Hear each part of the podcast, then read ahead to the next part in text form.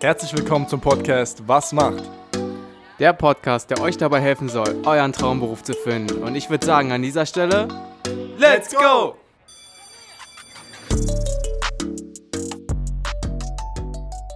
Herzlich willkommen zu einer weiteren Episode von Was macht? Ja, Björn, was macht eine Pflegefachfrau? Was macht eine Pflegefachfrau? Uns gegenüber sitzt Franzi. Wir sind zu Gast beim Paritätischen Seniorenwohnen am Rosengarten und haben uns getroffen zusammen mit Franzi. Sie ist im dritten Lehrjahr und möchte uns so ein bisschen berichten, was macht eine Pflegefachfrau und ähm, ja, vielleicht kannst du uns gleich mal so einen Einblick geben, wie ist es dazu gekommen, dass du gesagt hast, ich will diese Ausbildung starten und wie ist es dazu gekommen, dass du für dich sozusagen entschieden hast, hey, ich möchte in die Pflege gehen. Was, was war der ausschlaggebende Punkt für dich?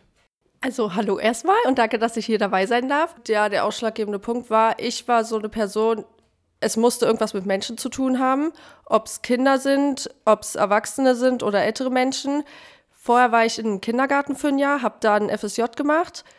Dann war auch noch so mein Gedanke, Psychologie zu studieren, aber habe ich erstmal nach hinten geschoben und dachte mir dann so, hm, also damals nach der 10. habe ich schon überlegt, eine Ausbildung als Altenpflegerin zu machen, als es noch der alte Beruf war.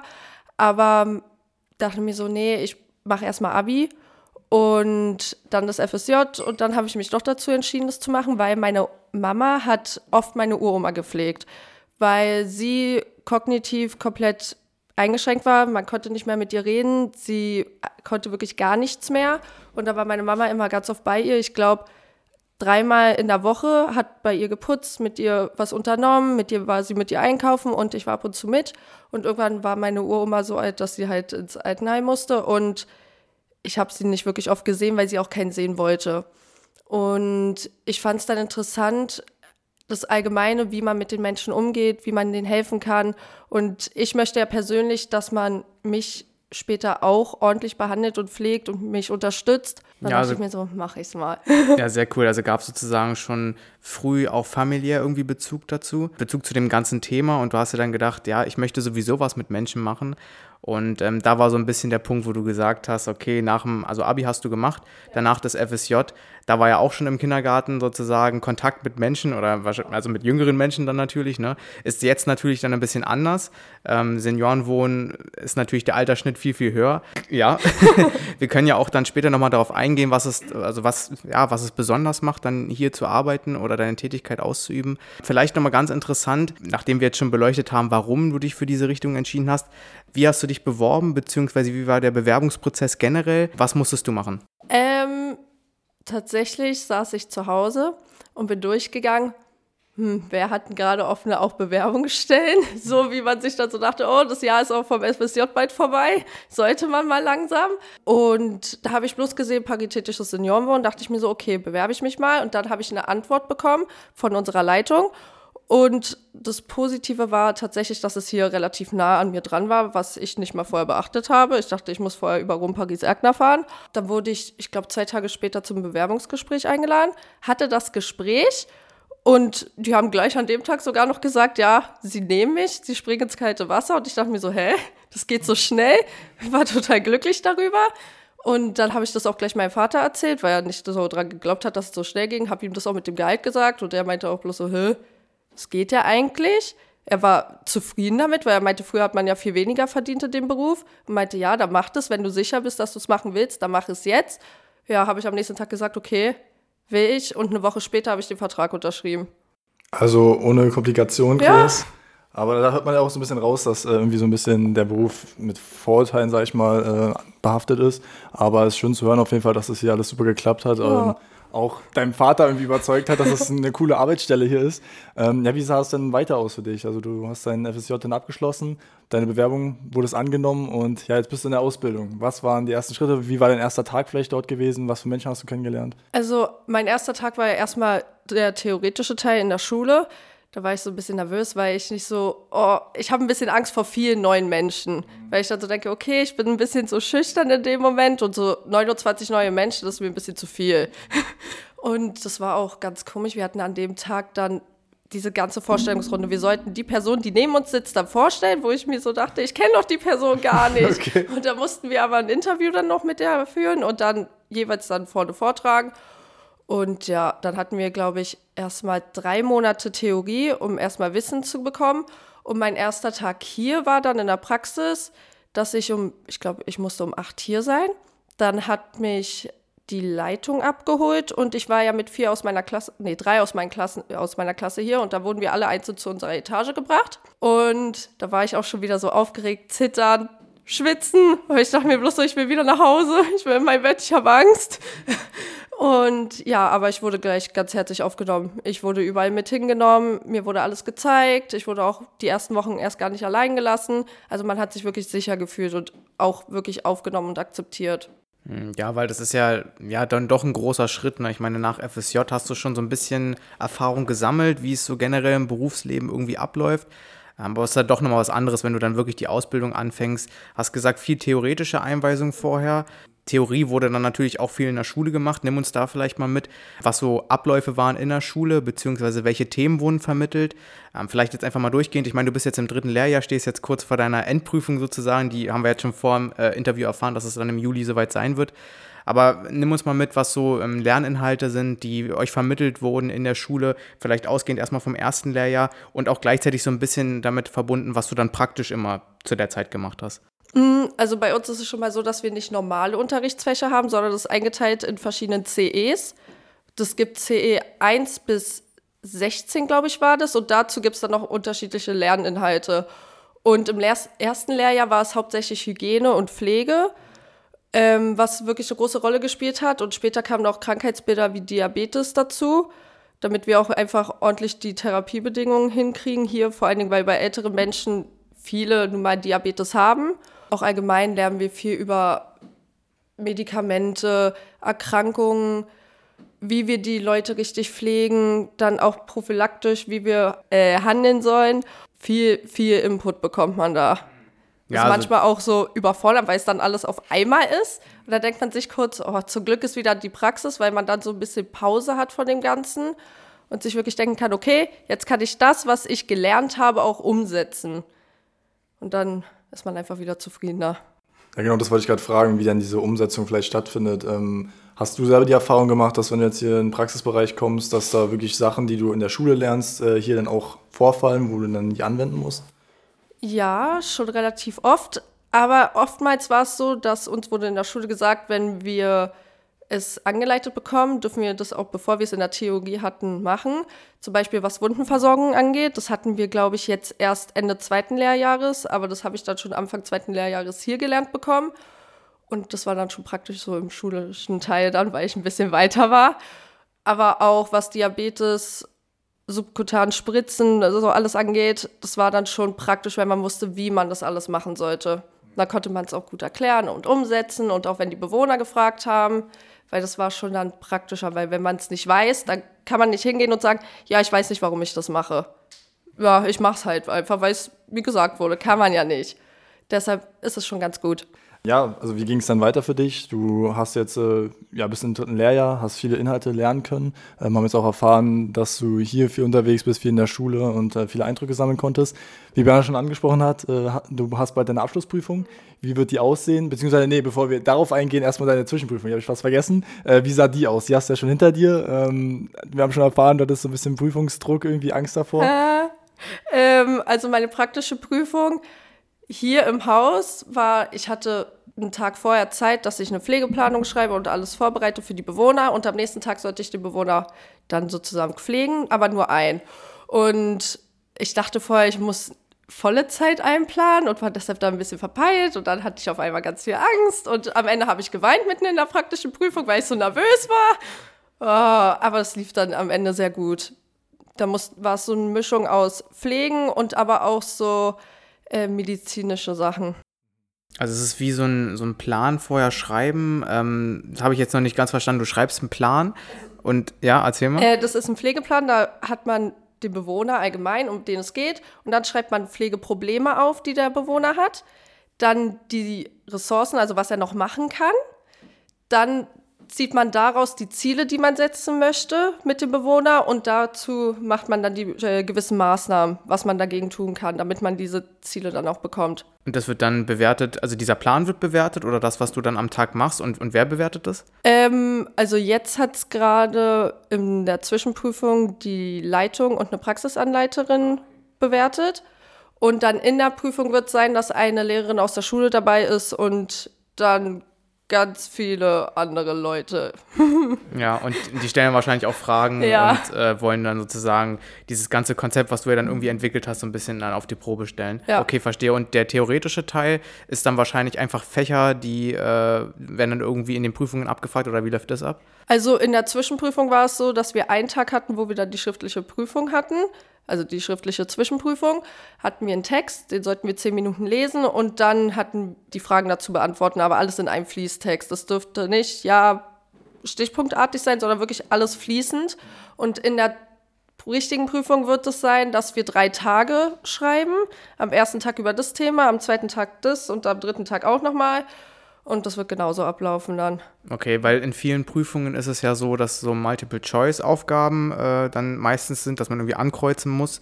Ja. Ähm, bei euch ist es ein Fließtext, also ähnlich wie beim, ich meine, du wirst es dann kennen aus dem Abi, ne? Die ähm, ganzen Prüfungen waren ja dann auch irgendwie meistens so zu beantworten, okay, man muss irgendwie einen Fließtext schreiben, je nachdem natürlich, was für Fächer man hat. Was ist eigentlich bei dir? Welche Fächer werden da abgefragt? Also, weil du gerade gesagt hattest, es sind dann irgendwie drei Themen, also drei Tage. Welche Fächer oder welche Themen, du hast Themenschwerpunkte gesagt, ähm, welche werden da abgefragt? Ähm, das geht allgemein allgemein um die drei Hauptthemen. Einmal Kinderkrankenpflege, dann die Sachen aus der Altenpflege und die Krankenpflege allgemein. Das ist da wirklich alles auf einmal. Vorher war es dann unterteilt. Die, der eine hat dann Altenpflege damals geschrieben, die anderen Gesundheits- und Krankenpflege und dann Kinderkrankenpflege. Und jetzt ist es wirklich alles ein Thema. Weil es auch damals unterschiedliche Ausbildungs hm. Ausbildungen waren, hast du uns jetzt auch vor dem Podcast schon gesagt. Ähm, und das jetzt sozusagen alles Pflegefachfrau oder eben Pflegefachmann hm. zusammengefasst wurde und dann eben auch die Prüfungsschwerpunkte. Ja, ne? und am Ende des zweiten Lehrjahres sollten wir uns dann entscheiden, ob wir da wirklich die Vertiefung als Altenpflegerin haben wollen, die generalistische, was ich jetzt mache, wo man alles hat, oder Kinderkrankenpflege. Da sollten wir uns dann auch nochmal entscheiden. Okay, also man kann sich da dann nochmal entscheiden und dann wirst du auch in unterschiedliche Klassen dann eingeteilt oder? Wenn man sich dann umentscheidet, wäre man in eine andere Klasse ah, okay. wahrscheinlich gekommen. Ja, cool. Also wir können ja vielleicht auf das Thema später nochmal eingehen, auf diese verschiedenen Berufsbezeichnungen oder auch Ausbildungen, die es jetzt äh, erst seit kurzem gibt. Aber ich wollte nochmal zurückgehen auf die Praxisprüfung, weil ich glaube, das ist ganz cool. Wir haben jetzt so ein bisschen oberflächlich besprochen, wie das aussieht. Aber du kannst ja vielleicht nochmal ein bisschen ins Detail gehen, wie es bei dir war. Also was für Patienten du hattest, was da jetzt vielleicht Ziele waren. Ich meine, vielleicht erinnerst du dich noch dran, vielleicht auch nicht, mhm. dann ist es nicht so schlimm. Aber wäre vielleicht ganz cool für den Zuhörer, äh, nochmal ein bisschen detaillierter das zu hören, wie das bei dir aussah. Also ich hatte eine Bewohnerin, die eine neurologische Krankheit hat, weshalb sie nicht mehr wirklich kommunizieren kann. Sie hat eher so eine verschwommene Sprache. Wenn man wirklich richtig zuhört und sich Zeit lässt, dann versteht man sie auch. Dann hat sie eine Essstörung gehabt, weshalb sie eine PEG hat. Also sie bekommt ihre Nahrung sozusagen über einen Schlauch, der in ihrem Magen drin ist. Ja, Stehen und Mobilität ist bei ihr auch nicht, deshalb braucht sie da auch Unterstützung. Und ja, an dem Tag musste ich ihren Verband neu machen von der PEG ihr die Nahrung dann auch ranmachen, die Medikamente geben, mit ihr ins Bad gehen und ihr bei der Pflege ein bisschen helfen und sie unterstützen. Und ja, da war eigentlich schon fast alles vorbei. ja, es geht ja dann in solchen Situationen auch immer so schnell. Also ja. wahrscheinlich irgendwie eine Stunde oder so, schätze ich jetzt mal. Ja. Oder ja, eine Stunde. Ja, das vergeht ja dann so schnell in dieser ganzen Nervosität und Aufregung. Ne? Da verfliegt die Zeit einfach. Ja, wir haben jetzt schon sehr viel über die Ausbildung an sich gesprochen. Wir werden auch dann später darauf eingehen, was so die äußeren Rahmenbedingungen sind. Also das heißt irgendwie so Gehalt, Urlaubstage, ähm, je nachdem, wie viel du sagen darfst äh, und wie viel du erzählen möchtest. Ähm, aber was jetzt nochmal ganz interessant ist, nachdem wir die Ausbildung beleuchtet haben, unser Podcast heißt ja, was macht? In dem Sinne jetzt auch äh, interessant zu fragen, was macht denn nun eine Pflegefachfrau? Wir haben jetzt schon viel von dir erfahren. Aber vielleicht kannst du uns noch mal so ein bisschen zusammenfassen, wie auch dein Arbeitsalltag aussieht, wenn du jetzt hier früh ankommst. Was sind so deine Aufgaben? Was machst du täglich? Also morgens, wenn ich hier ankomme, ist meistens erstmal die Übergabe, wo wir dann vom Nachtdienst alles Wichtige erhalten, was jetzt in der Nacht passiert ist. Zum Glück ist bis jetzt noch nichts so Schlimmes jemals gewesen, bei mir zumindest. ähm, dann bereite ich schon mal alles vor, die Vormet, die die manchen Bewohner bekommen, oder kontrolliere die Tabletten. Ja, dann geht es eigentlich schon los zu den Patienten oder Bewohner eher gesagt. Die, die wach sind, die machen wir, helfen wir schon mal. Oder die Kompressionswickel machen, die Vormet geben. Manche wollen nur ein Rückenwaschen bekommen. Da machen wir auch noch die Betten, Mülltüten leeren ja, letztendlich äh, Pflege einfach ne, für den ja, Patienten bzw. Bewohner einfach da sein. Ne? Und ähm, ihr habt wahrscheinlich dann auch so, also kann ich mir vorstellen, wie läuft das hier bei euch ab, wenn ihr dann irgendwie so freizeitmäßig, also es ist ja klar, zum einen diese Hygienethematik oder auch diese generelle Verpflegung, medizinische Versorgung, aber die Bewohner, Patienten müssen ja auch irgendwie ja eine Art Unterhaltung bekommen. Wie, wie läuft das bei euch ab? Bist du dafür auch eingeteilt oder ähm, sind das wieder andere Menschen, die das machen? Also wenn wir Zeit haben, da machen wir das auch. Aber manchmal ist man so ein bisschen eingeschränkter, weil manche Bewohner sind ein bisschen aufwendiger von der Versorgung her. Deshalb macht man die dann zum Beispiel erst nach dem Frühstück, die, die zum Beispiel bettlägerisch sind. Oder wir haben auch noch die Betreuung, die dann meistens was mit denen planen und dann mit denen was machen, vor allen Dingen mit den Dementen. Und sonst sind sie viele auf meinem Wohnbereich zumindest selbstständig und gehen meistens in den Garten und spazieren oder kommunizieren untereinander. Zwischendurch haben die auch noch Therapien Manche spielen auch noch miteinander Skat. Und montags war, glaube ich, hier immer Bowling. Dann haben wir auch noch Kino. Okay. Da ja. ist ja doch schon eigentlich ein relativ großes Angebot, ne? ja. was man machen kann als Bewohner hier. Ja. Ich habe gerade gehört, äh, weil ich erst die Frage hatte, ob du speziell irgendwie einigen Bewohnern zugeteilt bist oder sowas, aber du hast dann anscheinend einen Wohnbereich ja. äh, und dann hast du da all diese Bewohner, die dort leben, für die, also um die du dich dann kümmerst. Also meistens helfe ich dann noch nebenbei bei den anderen Bewohnern, aber eigentlich habe ich Bewohner zugeteilt bekommen. Das sind dann, glaube ich, sechs Stück habe ich. Und ich habe mir ausgerechnet die ausgesucht, die ein bisschen aufwendiger sind. Weil ich mir dachte, nee, jetzt im dritten Lehrjahr möchte ich aufwendigere Personen haben und nicht nur, ja. Er kann ja helfen, eventuell dann für die Abschlussprüfung, wenn ja. du da ein bisschen komplexere Sachen zu tun hast. Also du hast gesagt, das sind am Anfang, sage ich mal, so Routinearbeiten, jeden Morgen immer irgendwie so ein bisschen dasselbe bei den Bewohnern. Äh, wie ist es denn, haben die irgendwie auch irgendwie Klingeln, wenn sie irgendwas brauchen oder so? Oder wie ist die Kommunikation da? Ähm, entweder die, die mobil sind, kommen meistens nach vorne und sagen Bescheid. Und da sie haben ihre Notfallklinge, sage ich jetzt mal, am Bett dran. Und wenn sie klingen, dann gehen wir halt hin, fragen, was los ist, wie wir ihnen helfen können. Und ja. Hm. Ja, es sind, glaube ich, einfach die verschiedensten Aufgaben, die du ja, tagtäglich hast. Und das ist ja genau das, was du wolltest, irgendwie mit Menschen zusammenzuarbeiten. Wenn du jetzt aber sagen müsstest, äh, die eine Aufgabe macht mir besonders Spaß oder, also ich meine, du wurdest ja, ja auch irgendwie für auserwählt, dass du dieses Interview mit uns machst, einfach weil du ja irgendwie auch dafür brennst. Was macht dir am meisten Spaß? Vielleicht auch Sachen, die jetzt schon ähm, theoretisch irgendwie zurückliegen, also was du in der Theorie gelernt hast oder was praktisch, was macht dir so am meisten Spaß oder kannst du das gar nicht irgendwie zusammenfassen, was? Ich mag eigentlich vieles. Aber hauptsächlich, was ich wirklich, wirklich gerne mag, ist Wundversorgung. Okay. Das finde ich faszinierend. Manche, bei manchen ist es dann vielleicht so, die sagen, äh, eine Wunde kann ich nicht sehen, aber ich finde es ja. total faszinierend. Auch zu sehen, wie sich von Woche zu Woche die Wunde irgendwie verändert. Ja, ist krass. Der menschliche Körper, der hat da einiges zu leisten und äh, macht es auch, damit es dann irgendwie so aussieht wie vorher. Ne? Und dann gibt es auch Bewohner, die dann irgendwie an der Wunde so rumhantieren und auf einmal haben die Zahnpasta da drauf und dann denke ich mir so, okay, na gut. Aber ja. das ist trotzdem, ich finde es faszinierend, weil man sieht auch immer wieder neue Wunden. Auch weil wir manchmal extern sind, dann sind wir in anderen Häusern, dann können wir zum Beispiel im Krankenhaus sein, Psychiatrieeinsatz oder auch im Pädiatrieeinsatz, also bei Kindern. Und deshalb ist es dann auch wieder was anderes. Man sieht immer wieder irgendwo was Neues und kann irgendwo reingucken. Okay, deshalb das ist, ist so interessant, weil ähm, hatten wir jetzt noch gar nicht auf dem Schirm. Du kannst dann auch woanders äh, mal mit reinschnuppern. Ja. Wie, also wie läuft es? Ähm, wir haben so einen Dreijahresplan, sage ich jetzt mal. Und in der Ausbildung müssen wir 400 Stunden in der Akutpflege sein, also in Krankenhäusern, 400 Stunden im ambulanten Dienst, 400 Stunden Orientierungseinsatz, also ganz am Anfang. Dann haben wir noch den Kinderkrankenpflegeeinsatz, den hatte ich jetzt aber in einem Kindergarten, das war auch so süß. Da war ich wieder zurück im Kindergarten und die Kinder waren so knuffig.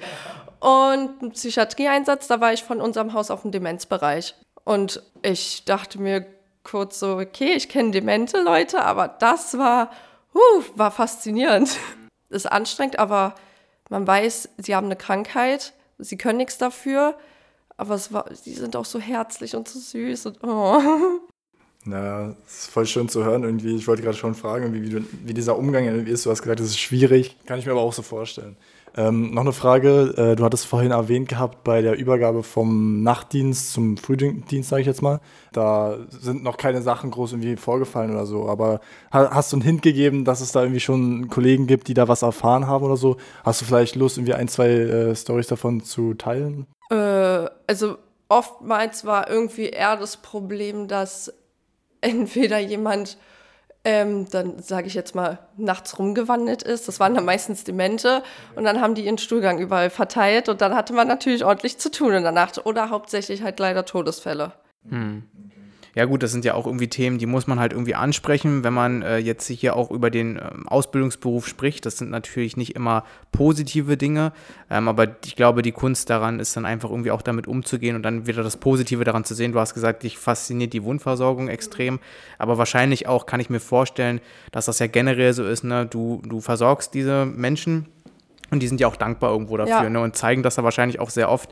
Ähm, und ich glaube, das ist dann irgendwo auch der Antrieb, dass man dann über diese Sachen, die vielleicht dann so ein bisschen negativer sind, dann auch irgendwie leichter darüber hinweg sieht. Ja, von daher äh, gehört es einfach mit dazu.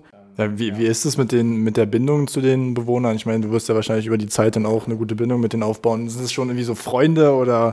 Also man hat trotzdem so ein Nähe- und Distanzverhalten, aber in manchen Situationen denkt man sich so, oh, ja, wenn, wenn man daran denkt, dass sie irgendwann sterben, was ja leider so der Fall ist, weil man wird älter, da gibt es so Bewohner, da denkt man sich so, das wird einem schon irgendwie das Herz brechen, weil man einfach so ein, eine Bindung zu denen aufgebaut hat. Und aber das ist dann auch wichtig, das dann zu Hause wieder so abzulegen und sich irgendwie was zu suchen zu Hause, was einen wieder davon loslässt, weil Arbeit sollte jetzt nicht unbedingt mit nach Hause geschleppt werden weil es dann einfach einen auch psychisch Ja, das ist auch ein macht. wichtiger Punkt, den du ansprichst. Wir hatten ja auch schon ein Interview mit, mit zum Beispiel einem Feuerwehrmann, der ähm, auch ja viel ähm, im Tag sieht und viel Schlimmes auch am Tag sieht und äh, der auch gesagt hat, dass es ganz, ganz wichtig ist, dass man das nicht mit nach Hause nimmt. Du hast es gerade auch angesprochen, in so einem Bereich, dass man sich da emotional äh, nicht, sage ich mal, zu nahe kommen lässt äh, von diesen ganzen Geschichten. Das ist, glaube ich, ein wichtiger Punkt, ja. Ich hatte nämlich damals, ich hatte einmal nämlich die Situation, ich war da auf einer Palliativstation und ich hatte die Bewohnerin schon zwei, drei Wochen versorgt und man hat gemerkt, dass ihr Zustand sich immer weiter verschlechtert hat. Sie hatte nämlich auch Krebs. So, und an dem Nachmittag war nicht wirklich viel los. Auf einer Palliativstation äh, achtet man auch eher darauf, dass man was mit den Patienten macht und nicht einfach pflegen, pflegen, pflegen, sondern auch wirklich interaktiv mit denen zusammen was macht. Da habe ich meistens Angebote wie, was nicht für jeden was ist, Fußmassagen, Handmassagen, Fußbäder gemacht und dann habe ich mich, glaube ich, es waren anderthalb Stunden zu ihr gestellt, ihre Hand gehalten und dann hat sie einmal gehustet und dann war auf einmal alles ruhig. Dann habe ich schnell die Notfallklinge gedrückt und meine eine Kollegin kam und meinte, ja, ich rufe jetzt den Arzt, weil sie ist jetzt wahrscheinlich gestorben. Also da, da, sieht man aber einfach auch, was für eine wichtige Person du da oder was für eine wichtige Stelle du da einnimmst, weil in dem Fall würde man jetzt denken, als normal, normale Person, dass da irgendwie Familienangehörige dabei sind oder so, wenn da jemand verstirbt.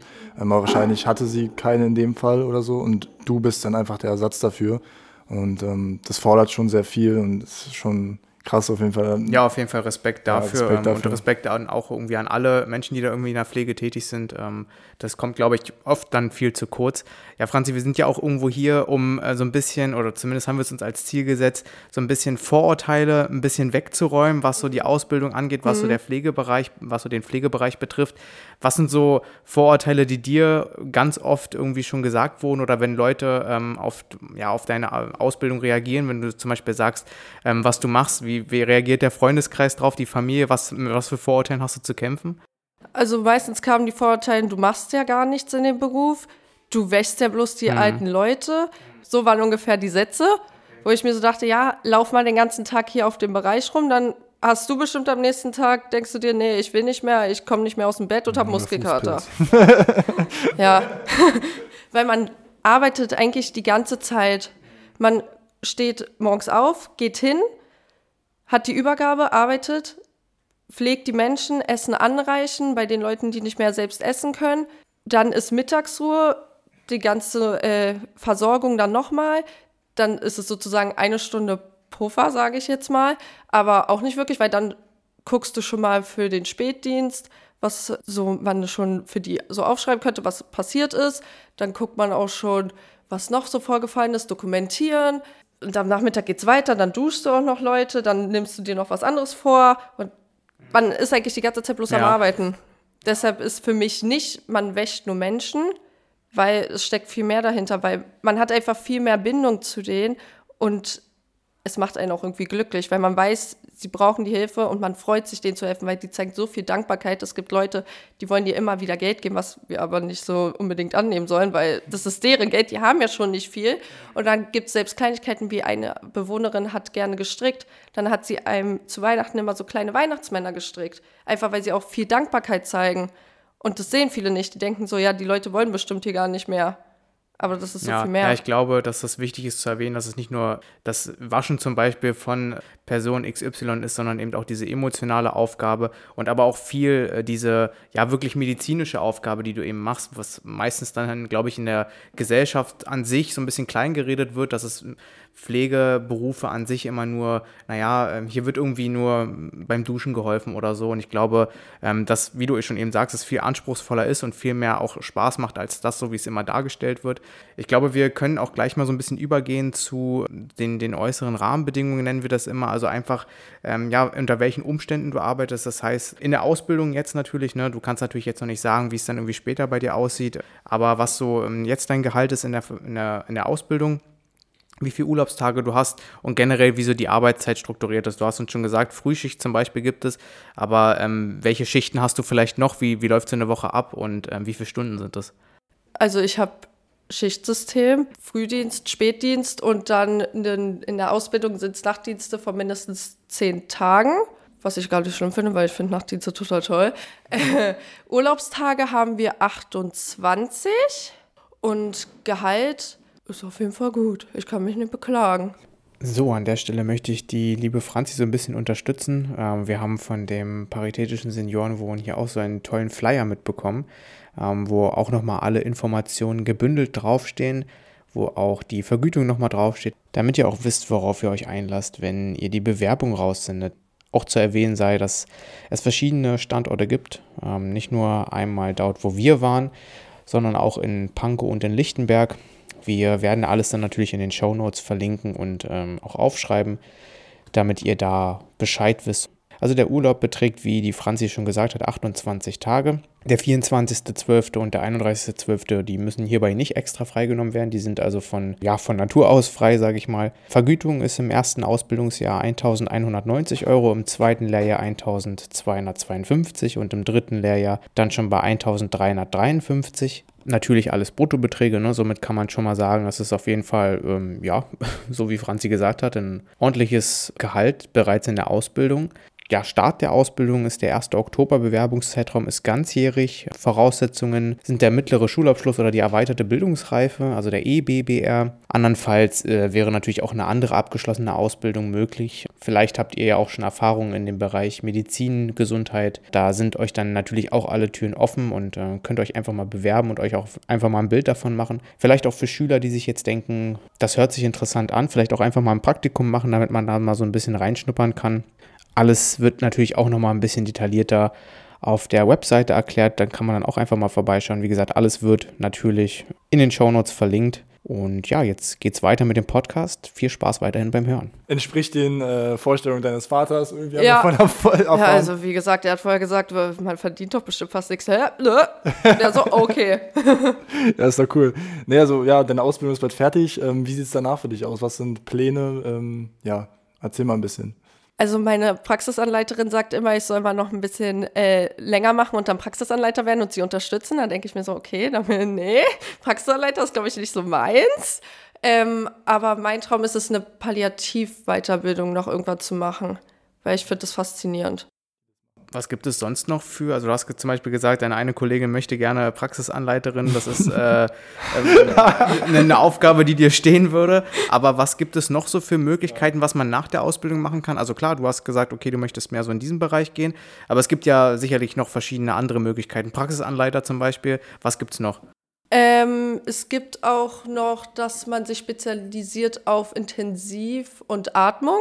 Es gibt nämlich bestimmte Situationen, da darf man manche Handlungen nicht ausführen als, sage ich jetzt mal, normale Fachkraft, sondern wirklich braucht gewisse, ich sage jetzt mal, Erlaubnis oder Scheine, sage ich jetzt mal dafür. Ja, zum Beispiel Intensiv- und Atempflege. Was macht man als Praxisanleiter? Also, weil du hast ja gesagt, das ist überhaupt nichts für dich, ja, aber. Die Auszubildenden sozusagen dann so. anleiten und dem was beibringen. Nee, das ist gar nicht meins. erklären ist immer so ein kleines Problem bei mir. Weil naja, dann gut, fehlen so mir immer die Worte seins, ne? in dem Moment und dann weiß ich nicht, wie erkläre ich denn das am besten und dann würden die es wahrscheinlich nicht verstehen. Na gut, das legst du so aus, vielleicht äh, würden es andere anders sehen. Aber ja, cool, dann gibt es ja ähm, doch, denke ich mal, eine ganze Handvoll an Möglichkeiten, wie in welchen Bereichen, in unterschiedlichen Bereichen man sich dann irgendwie weiterentwickeln kann ähm, und man nicht dann irgendwie festgefahren ist, okay, Pflegefachfrau, du machst das jetzt, du bist jetzt hier, sondern du kannst eben auch zukunftsmäßig so ein bisschen schauen, ähm, weil es bessert ja auch immer dann irgendwie ein bisschen vielleicht sogar das Gehalt auf oder man kann eben äh, sich einfach generell weiterbilden. Ich glaube, das ist immer ganz interessant. Ähm, ja, wir sind jetzt schon relativ weit fortgeschritten in unserem Podcast. Wenn du jetzt sagen müsstest, was für zwei, drei Tipps du Leuten mit an die Hand gibst, die jetzt sagen, weil, weil sie jetzt zugehört haben und sagen, ich möchte auch irgendwie so in diese Richtung gehen, Pflege wäre was für mich, ich interessiere mich dafür. Was würdest du denjenigen raten, ähm, ja, wenn sie sagen, okay, ich möchte vielleicht denselben Weg, ähnlich wie du zum Beispiel gehen? Auf jeden Fall, wenn man es macht, niemals die Sachen mit nach Hause nehmen, sich einen Ausgleich suchen, ob Sport ist, Musik hören, lesen, shoppen gehen, mit Freunden sein, irgendeinen Ausgleich finden.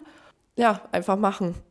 Weil es gibt viel zu wenig Pflegeleute, die wirklich was machen, weshalb man auch dann noch mehr zu tun hat, weil es natürlich dann noch Krankenstand ist und das einfach mal auch mal probieren oder wenigstens irgendwo reinschnuppern und ein Praktikum machen, um wirklich erstmal zu gucken, ob es was für einen ist. Ja, und vielleicht auch zusätzlich irgendwie so dieses Bewusstsein, dass man trotz, also dass es einfach ein richtig cooler Beruf irgendwo auch ist, weil man ja, wie du vorhin meintest, diese Dankbarkeit der Patienten, der Bewohner auch alltäglich irgendwie zu spüren bekommt. Ich glaube, das kann man sich auch ganz gut vorstellen. Aber an sich, den Punkt, den du genannt hast, dass man 100% committed sein sollte zu dem, was man macht, äh, das sehe ich auf jeden Fall gut in dem Beruf. Cool, man merkt auch bei dir richtig, dass du einfach dafür ja brennst und das gerne machst und äh, wünschen dir da auf deinem Weg dann auf jeden Fall auch viel Erfolg. Äh, auch zwecks der Prüfung, ne? Du, es ist ja dann bald soweit. Ähm, hast du da jetzt schon Infos, in, in welche Richtung das geht mit deinem Praxisfall oder äh, ist das dann auch wieder ähnlich wie in der Zwischenprüfung? Ich bekomme einen Tag vorher gesagt, wenn ich als Bewohner habe. Ach so, okay. Und dann musst du dich darauf ja. einstellen und okay, also sehr, sehr spontan dann auch, aber gut, du hast dann über die Jahre so viel Wissen angesammelt, dass du. Man kennt dann, ja die Bewohner an sich. Ja, dass du das dann auch mit Links machen wirst. Okay, ja, dann super. Vielen Dank dir für deine Zeit. Ich danke wir, euch. Ja, gerne, dass wir diesen Beruf so ein bisschen äh, beleuchten konnten und äh, vielleicht auch so ein paar Vorurteile irgendwie weg wegräumen konnten, sodass mehr Leute in die Pflege gehen, sich dafür entscheiden, auch eine Ausbildung zu starten. Dann Dankeschön für die Zeit und wir hören uns beim nächsten Mal. Ciao. Ciao, ciao.